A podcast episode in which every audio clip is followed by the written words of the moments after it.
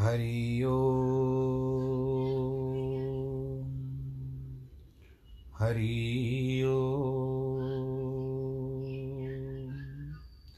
हरि ओम। गुरुर्ब्रह्मा गुरुर्विष्णु गुरुर्देवो महेश्वर गुरुर्साक्षात् परब्रह्म। तस्मै श्रीगुरवे नमः। विघ्नेश्वराय वरदाय सुरप्रियाय, लम्बोदराय सकलाय जगद्दिताय, नागाननाय श्रुतियज्ञविभूषिताय, गौरीसुताय गणनाथ नमो नमस्ते। नाहं वसामि वैकुण्ठे योगिनां हृदयेन च। मद्भक्तां यत्र गायन्ति तत्र तिष्ठामि नारद। जिस घर में हो आरती, चरण कमल चितलाय तहाँ हरि वासा करे, ज्योत अनंत जगाए। जहाँ भक्त कीर्तन करे, बहे प्रेम दरिया। तहाँ हरि श्रवण करे, सत्यलोक से आए। सब कुछ दीना आपने। भेंट करूँ क्या नाथ? नमस्कार की भेंट लो। जोड़ू मैं दोनों हाथ। जोड़ू मैं दोनों हाथ। जोड़ू मैं दोनों हाथ। शान्ताकारं भुजगशयनं पद्मनाभं सुरेशं। विश्वाधारं गगनसदृशं मेघवर्णं शुभाङ्गं लक्ष्मीकान्तं कमलनयनं योगिवृधानगम्यं वंदे विष्णुं भवभयहरं सर्वलोकैकनाथं मङ्गलं भगवान् विष्णु, मङ्गलं गरुडध्वज, मङ्गलं पुण्डरीकाक्ष मङ्गलायत्तनो हरि सर्वमङ्गलमाङ्गल्ये शिवे सर्वार्थसाधिके शरण्ये त्र्यम्बके गौरी, नारायणी नमोऽस्तु ते। नारायणी नमोऽस्तु ते। नारायणी नमोऽस्तु ते। श्रीमन्नारायण श्रीमन्नारायण श्रीमन्नारायण। प्रिय भक्तजनों, आइए फिर उसी प्रवाह की ओर हम मुड़े, जो नियमित है हमारा। अष्टावक्र मुनि के द्वारा ज्ञान की बातें अब जिसका जनक उत्तर दे रहे हैं, और दूसरी ओर से भगवान विष्णु पुराण का जो पठन कर रहे हैं, जिसकी कथा आप सब अपने पास इस ऐप के द्वारा सुन रहे हो। बस हम यही भगवान से चाहेंगे कि आपकी इच्छाएँ भगवान जी सदैव पूरी करें। ना हम देहो न मे देहो जीव, ना हम अहम ही चित अयम एव ही बंध असिद्या जीवते सुप्रहा न मैं शरीर हूँ, न मेरा शरीर है। मैं जीव नहीं हूँ, निश्चय ही मैं चैतन्य मात्र हूँ। मेरा यही बंध था, मेरी ही, मेरी जीने में इच्छा थी। राजा जनक अपने आत्मज्ञान की स्थिति में अध्यात्म जगत की उस ऊंचाई को थोड़े से उपदेश से छू पाए, वैसी ऊंचाई को कुछ प्राप्त हुई। यह सचमुच अद्भुत है। एक ही झटके में समस्त बाधाओं को पार कर, समस्त बंधनों को तोड़कर सुमेरु पर्वत पर जाकर खड़े हुए एवं इस समस्त विश्व प्रपंच को दृष्टा की भांति देखने लगे। जीने की इच्छा भी बंद है, इसे समझना आवश्यक है। जनक कहते हैं कि मैं चैतन्य मात्र हूँ, इसीलिए न मैं शरीर हूँ, न मेरा शरीर है, अर्थात शरीर आत्मा नहीं है एवं आत्मा का कोई शरीर नहीं है। ये अशरीरी है। जैसे प्राण भी छूटते हैं तो शरीर छोड़ करके छूटते हैं। उस समय कहते हैं कि यह शरीर ही कहाँ चला गया? ये सभी शरीर उससे भिन्न नहीं है। भिन्न होने पर ही मेरा कहा जा सकता है। मैं जीव भी नहीं हूँ, जन्म मृत्यु को प्राप्त होने वाला, अहंकार, लोभ, मोह आदि अवगुणों वाला यह जीव है। मैं चैतन्य आत्मा, जीव नहीं हूँ। पंच तन मात्राओं से बना हुआ सोलह तत्वों के रूप में विकसित यह त्रिगुणमय संघात ही लिंग शरीर अर्थात सूक्ष्म शरीर है। यह चेतना शक्ति से युक्त होकर जीव कहलाता है। शब्द, स्पर्श, रूप, रस, गंध, ये पाँच तन मात्राएँ हैं। इनसे पंचभूतों की रचना हुई। आकाश, वायु, अग्नि, जल, पृथ्वी, ये पंचभूत, दस इंद्रियाँ तथा मन इन सोलह तत्वों के रूप में विकसित तथा सत्व, रज, तम तीन गणों से युक्त यह लिंग शरीर है। यह चेतन शक्ति आत्मा के साथ संयुक्त होकर भी जीव कहलाता है। इसीलिए जनक कहते हैं कि मैं केवल चैतन्य मात्र हूँ, जीव नहीं हूँ। जनक आगे कहते हैं, मेरा बंद यही था कि मेरे जीने की इच्छा थी। यह जीने की इच्छा ही सबसे बड़ी वासना है। इसका अर्थ यह नहीं कि आत्मा, आत्महत्या करके जीव को समाप्त कर दिया जाए। इस प्रकार मरने से शरीर तो नष्ट किया जा सकता है, किंतु जीने की जो वासना है, वह नष्ट नहीं होती, जिससे उस व्यक्ति को अपनी अतृप्त वासना की पूर्ति हेतु पुनः शरीर धारण करना पड़ता है। यह अतृप्त वासना ही बार बार शरीर धारण करता है। यह मनुष्य योनि, कर्म योनि भी है, तथा भोग योनि भी है। अन्य पशु पक्षी केवल भोग योनि है। मनुष्य के पास अनेकों जन्मों में किए गए अच्छे, बुरे कर्मों एवं वासनाओं का संचित भंडार है। जिनमें वे थोड़े से इस जन्म में भोगता है, फिर शेष अगले जन्मों में भोगने के लिए सुरक्षित हो जाते हैं। यह मनुष्य शरीर उसे एक निर्धारित अवधि के लिए मिलता है, एक आयु मिलती है, जिससे वह इस जन्म में भोगने योग्य कर्म फलों को भोग लेता है। किंतु अवधि यानी समय से पूर्व शरीर को नष्ट कर देने से अभोग्य कर्म उसके अगले जीवन में भोग्य योग कर्मों के साथ भोगने ही पड़ते हैं, जिसको हम लोग नहीं कहते ब्रॉड फॉरवर्ड अंग्रेज़ी में कहते हैं। कैरिड फॉरवर्ड पाप मानने का कारण यही है कि ईश्वर ने, प्रकृति ने जो शरीर एक निर्धारित अवधि के लिए दिया है, उसे विकृत कर देना या नष्ट कर देना इस ईश्वरीय नियम का उल्लंघन है। यही पाप है जिसकी सजा ईश्वर देता है। आत्महत्या के तीसरे धारणा यह है कि यह भी वासना ही है, जिसकी वासनाएँ सर्वाधिक होती है, जिन्हें वे संसार में पूरा नहीं कर पाते, वे आत्महत्या का सहारा लेते हैं। आत्महत्या वासना मुक्ति का उपाय कदापि नहीं हो सकता। बुद्ध ज्ञानी, आत्मज्ञानी होने के कारण भी चालीस वर्ष जीवित रहे। उन्होंने कहा कि जितने समय के लिए मुझे घड़ा मिला है, उससे मैं पहले कैसे फोड़ दूँ? यह भी एक वासना है। इस शरीर में मेरा, से मेरा काम हो गया, इसीलिए अब इसे नष्ट कर दूँ। यह भी स्वार्थ है। यह स्वाभाविक रूप से भी फूट जाए फूट जाए। फोड़ने की चाह ठीक नहीं है। जो भूखे रहकर ज़बरदस्ती शरीर छोड़ना चाहते हैं, वह भी ठीक नहीं है। सृष्टि के नियमों में विपरीत है। ऐसे व्यक्ति जीने से ही शर्त रखता है कि ऐसा होने पर ही जीऊँगा, अन्यथा जीवना व्यर्थ है। फिर जनक जी ने इच्छा की कि बंद क्यों कर रहे हैं? कहते हैं कि इच्छा मात्र बंद है। जीने की इच्छा भी बंद है। जीने की इच्छा भोगों की इच्छा के कारण पैदा होती है। मैं अधिक जीऊँ तो अधिक भोग सकूँ। यदि भोग का कोई इच्छा नहीं है, अन्य कोई वासना नहीं है, अपने पराय से राग उद्देश्य नहीं है, भेद नहीं है, संपूर्ण सृष्टि आत्मवत प्रतीत होने लगी। व्यक्तिगत जितनी मान्यताएँ थी, सब समाप्त हो गई। फिर भी जीने की इच्छा करने का अर्थ है कि अभी वासना शेष है, अभी कुछ पाना शेष है, अभी मोह, ममता, राग, द्वेष आदि छूटा नहीं जा सकता। इसलिए जनक जी ने इच्छा की कि बंधन कहते हैं, समस्त इच्छाओं के छूट जाने पर शरीर तो रहेगा, किंतु वह निराकांक्षी होकर रहेगा, स्वाभाविक जीवन चलता रहेगा, कर्म एवं संसार के प्रति आग्रह नहीं होगा। ऐसा व्यक्ति ही जीवन मुक्त होता है। ऐसा जीवन भी एक उच्च कोटि की कला है।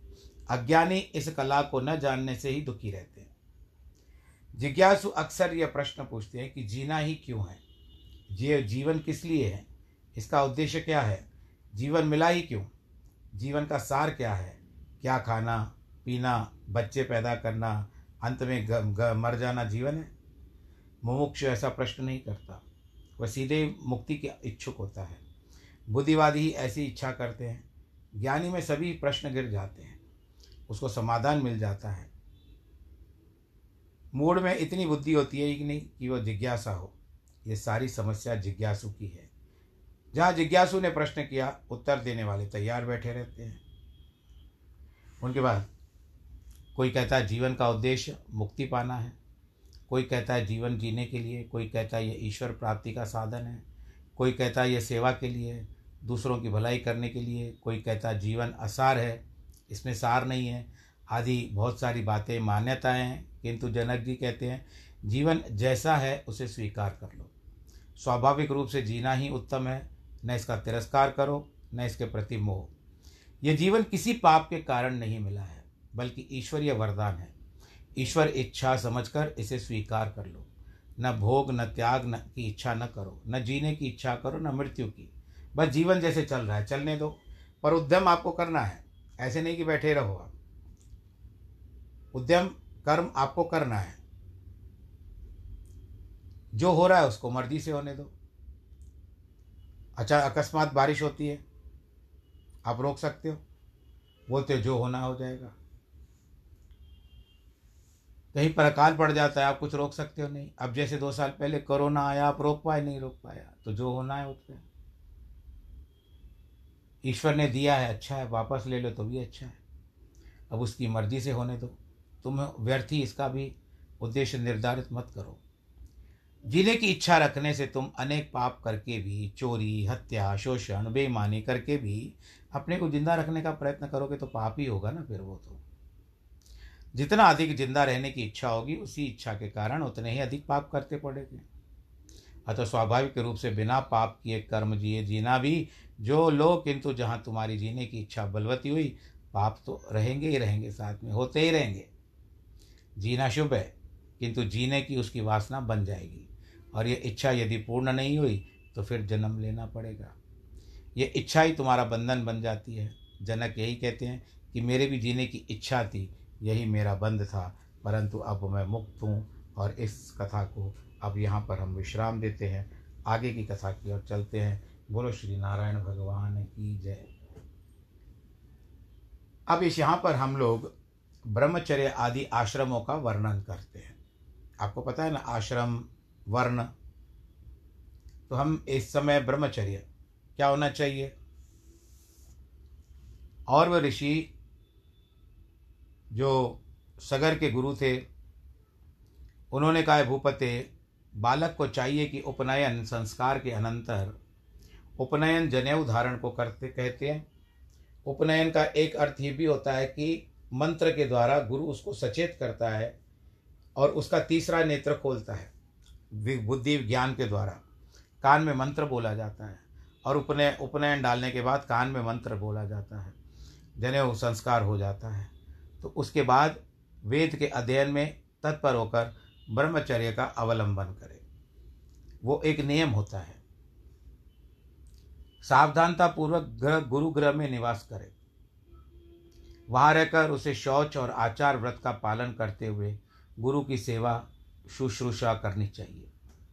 तथा व्रताधिक आचरण करते हुए स्थिर बुद्धि में वेद का अध्ययन ही करना चाहिए। हे राजन, प्रातःकाल और सायंकाल दोनों संध्याओं में एकाग्र होकर सूर्य और अग्नि की उपासना करें तथा गुरु का अभिवादन भी करें। गुरु के खड़े होने पर खड़े हो जाए। चलने पर पीछे पीछे चलने लगे। बैठ जाने के पीछे जब गुरु बैठ जाते हैं तो ये भी बैठ जाए। अगर गुरु ऊपर बैठते हैं तो इसको नीचे बैठना है।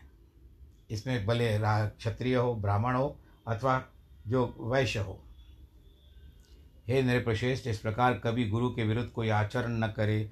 गुरु जी के कहने पर उनके सामने बैठकर एकाग्रचित्त वेदाध्ययन करे। और उनकी आज्ञा होने पर भिक्षान भोजन करें। जल में प्रथम आचार्य के स्नान करने पर चुकने पर फिर स्वयं स्नान करें।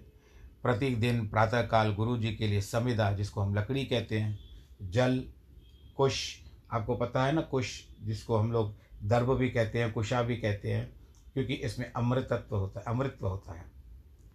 कुश और पुष्पादि लेकर जुटा दे कि मेरे गुरु जी के लिए सब आवश्यकता है।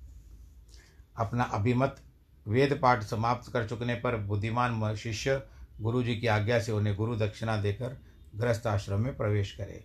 यह तो उसका एक नियम पूरा हो गया। फिर उसके बाद गुरु जी उसको जब छोड़ दें कि जब अब तुम संसार मेरे यहाँ से मुक्त हो, तुम जा सकते हो तो वहाँ उस समय में जो सर्टिफिकेट लेकर के निकले, उसका ब्रह्मचर्य का आश्रम पूरा हो चुका है। गृहस्थ आश्रम में प्रवेश करना है। फिर विधि पूर्वक पानी ग्रहण करनी है, यानी शादी करनी है। वर्ण के अनुकूल होनी चाहिए वृत्ति, द्रव्योपार्जन करता हुआ, सामर्थ्य के अनुसार समस्त ग्रह कार्य करता रहे। वर्ण के अनुकूल उसको जो कार्य मिलता है, ब्राह्मण हो तो ब्राह्मण, क्षत्रिय हो तो क्षत्रिय, वैश्य हो तो वैश्य, इत्यादि उसको अपने कार्य से द्रव्य, यानी पैसा कमाना होता है, धन कमाना होता है, और अपनी सामर्थ्य के अनुसार अपने परिवार को पाले।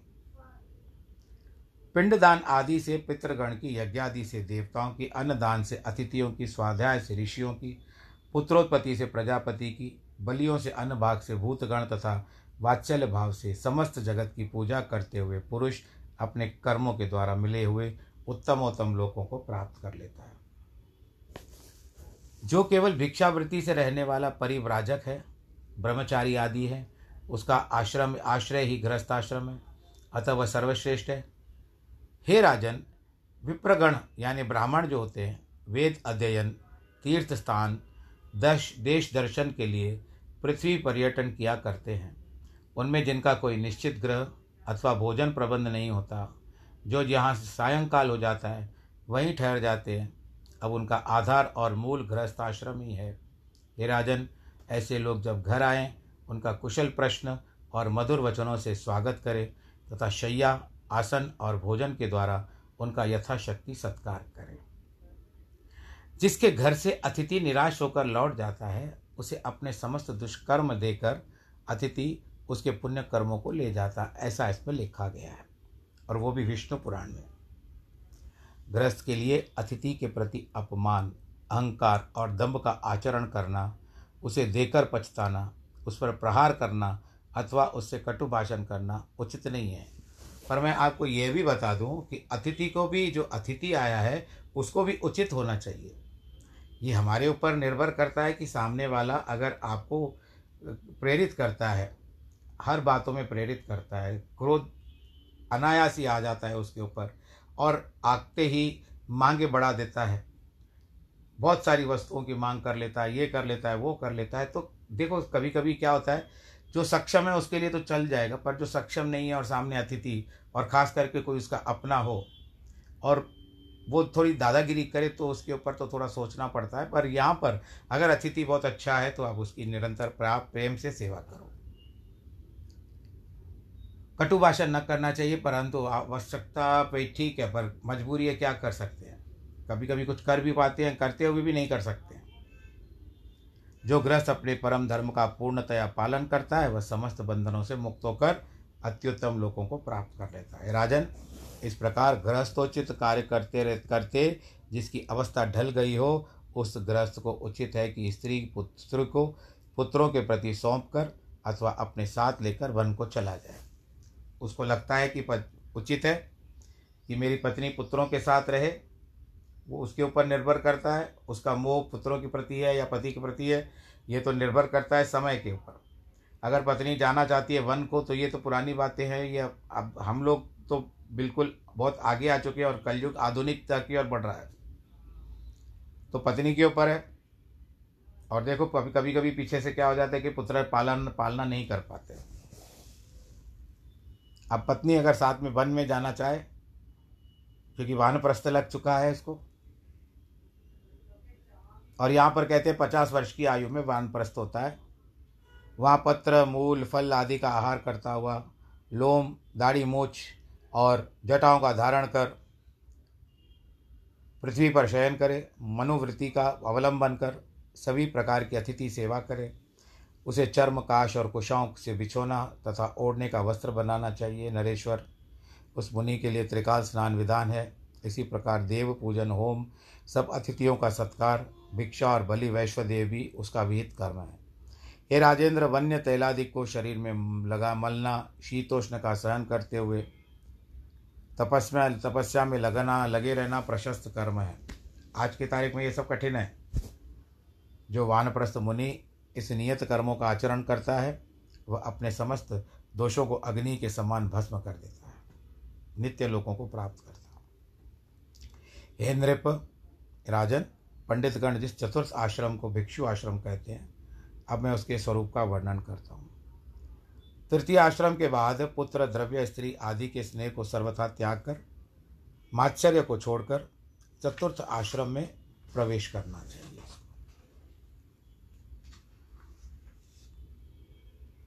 हे पृथ्वीपते, भिक्षु को उचित है कि अर्थ, धर्म और काम रूप, त्रिवर्ग संबंधी समस्त कर्मों को छोड़ दे। शत्रु मित्रादि के समान भाव रखे। सभी जीवों का सुहृद हो जाए। सबका भला सोचे। निरंतर समाहित रहकर जरायुज, अंडज, स्वेदज आदि समस्त जीवों से मन, वाणी तथा कर्मों के द्वारा कभी द्रोह न करे। आप लोगों ने सुना होगा, कई बार इसका वर्णन हो चुका है। जरायुज यानी बुढ़ापा, जिनको जानवर को आता है, पशु को आता है। पशु और जानवर एक ही बात है, मनुष्य को आता है। जरायुज, अंडज। अंडज क्या होता है? जो अंडे से उत्पन्न होते हैं। जैसे नाग, पक्षी इत्यादि। स्वेदज जो पसीने से उत्पन्न होते हैं। और एक और है उद्भिज, जो पेड़ पौधों के रूप में अपने आप के ऊपर ऊपर आ जाते हैं। पृथ्वी को फाड़ करके वो होते उद्भिज। ये चार प्रकार की योनियाँ हैं। इस समस्त जीवों में मन, वाणी अथवा कर्म के द्वारा कभी द्रोह न करे। उद्भिज तो ठीक है भाई, वो तो पेड़ पौधे उससे कोई लेना देना नहीं। परंतु बाकी जो निरंतर है, जरायुज है, अंडेज है, स्वेदज है, जीव, पशु पशु पक्षी हैं, उन सभी से द्रोह न करके सब प्रकार की आसक्तियों का त्याग कर दे। ग्राम में एक रात और पूर्व में पाँच रात्रि तक रहे, तथा इतने दिन भी इसी प्रकार रहे, जिसे किसी प्रकार से प्रेम अथवा द्वेष न हो। अब क्योंकि रहेगा तो किसी से उसको मित्रता हो जाएगी। फिर मित्रता होगी तो मित्र कहेगा, क्यों जा रहे हो भाई? फिर ये मोह के वश वहाँ पर रह जाएगा। फिर जो नियम से किया, उसने धारण किया, वो तो लगभग छू, छूटता जाएगा। फिर वे वापस से उसी साइकिल रिसाइकलिंग हो जाएगी फिर इसकी। इसी कारण जिस समय घरों में अग्नि शांत हो जाए, सभी लोग भोजन कर चुके हो, उस समय प्राण रक्षा के लिए उत्तम वर्णों में भिक्षा के लिए जाए।